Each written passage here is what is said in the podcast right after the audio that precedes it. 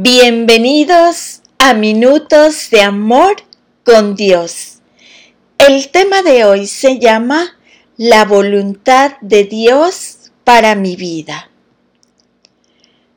Me siento en un punto en que sé claramente por qué estoy en donde estoy. Veo mi futuro muy claro. Estoy segura de eso. Así le dije a mi hermana en una conversación en el 2016. En tan solo semanas después sentí cómo toda mi vista fue tapada por un gran muro. Ya nada era seguro. Un gran accidente afectó mi vida y todos mis planes se desconstruyeron en solo unos días. Pero así de fuerte, así de increíble, Dios tomó todo y me dio un futuro mejor del que yo planificaba.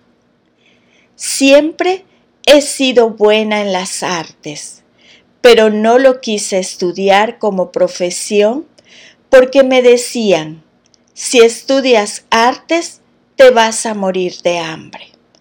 Así que fui en busca de profesiones más corporativas para ser llamada profesional. Por más vueltas que di, aquí estoy, trabajando en lo que no estudié, pero que amo con pasión, porque Dios así lo colocó en mi ADN. ¿También te has sentido que no sabes a dónde ir o para qué fuiste diseñado, diseñada?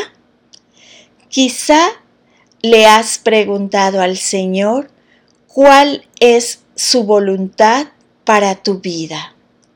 ¿Sabías que te fuiste creado con un diseño muy especial y único? Así como tus huellas digitales no se repiten jamás, tampoco tu ser. Es por eso que es lógico el no compararse con ninguna otra persona. Si no sabes a dónde ir, si necesitas descubrirte, entender y seguir la voluntad de Dios para tu vida, entonces esto es para ti. Existen dos tipos de llamados, colectivo e individual, y ambas van de la mano. Medita en esto. Recuerda que la soberanía de Dios te debe de dar paz. ¿En qué áreas de tu vida te sientes ansioso, ansiosa y crees que necesitas confiar en el plan de Dios?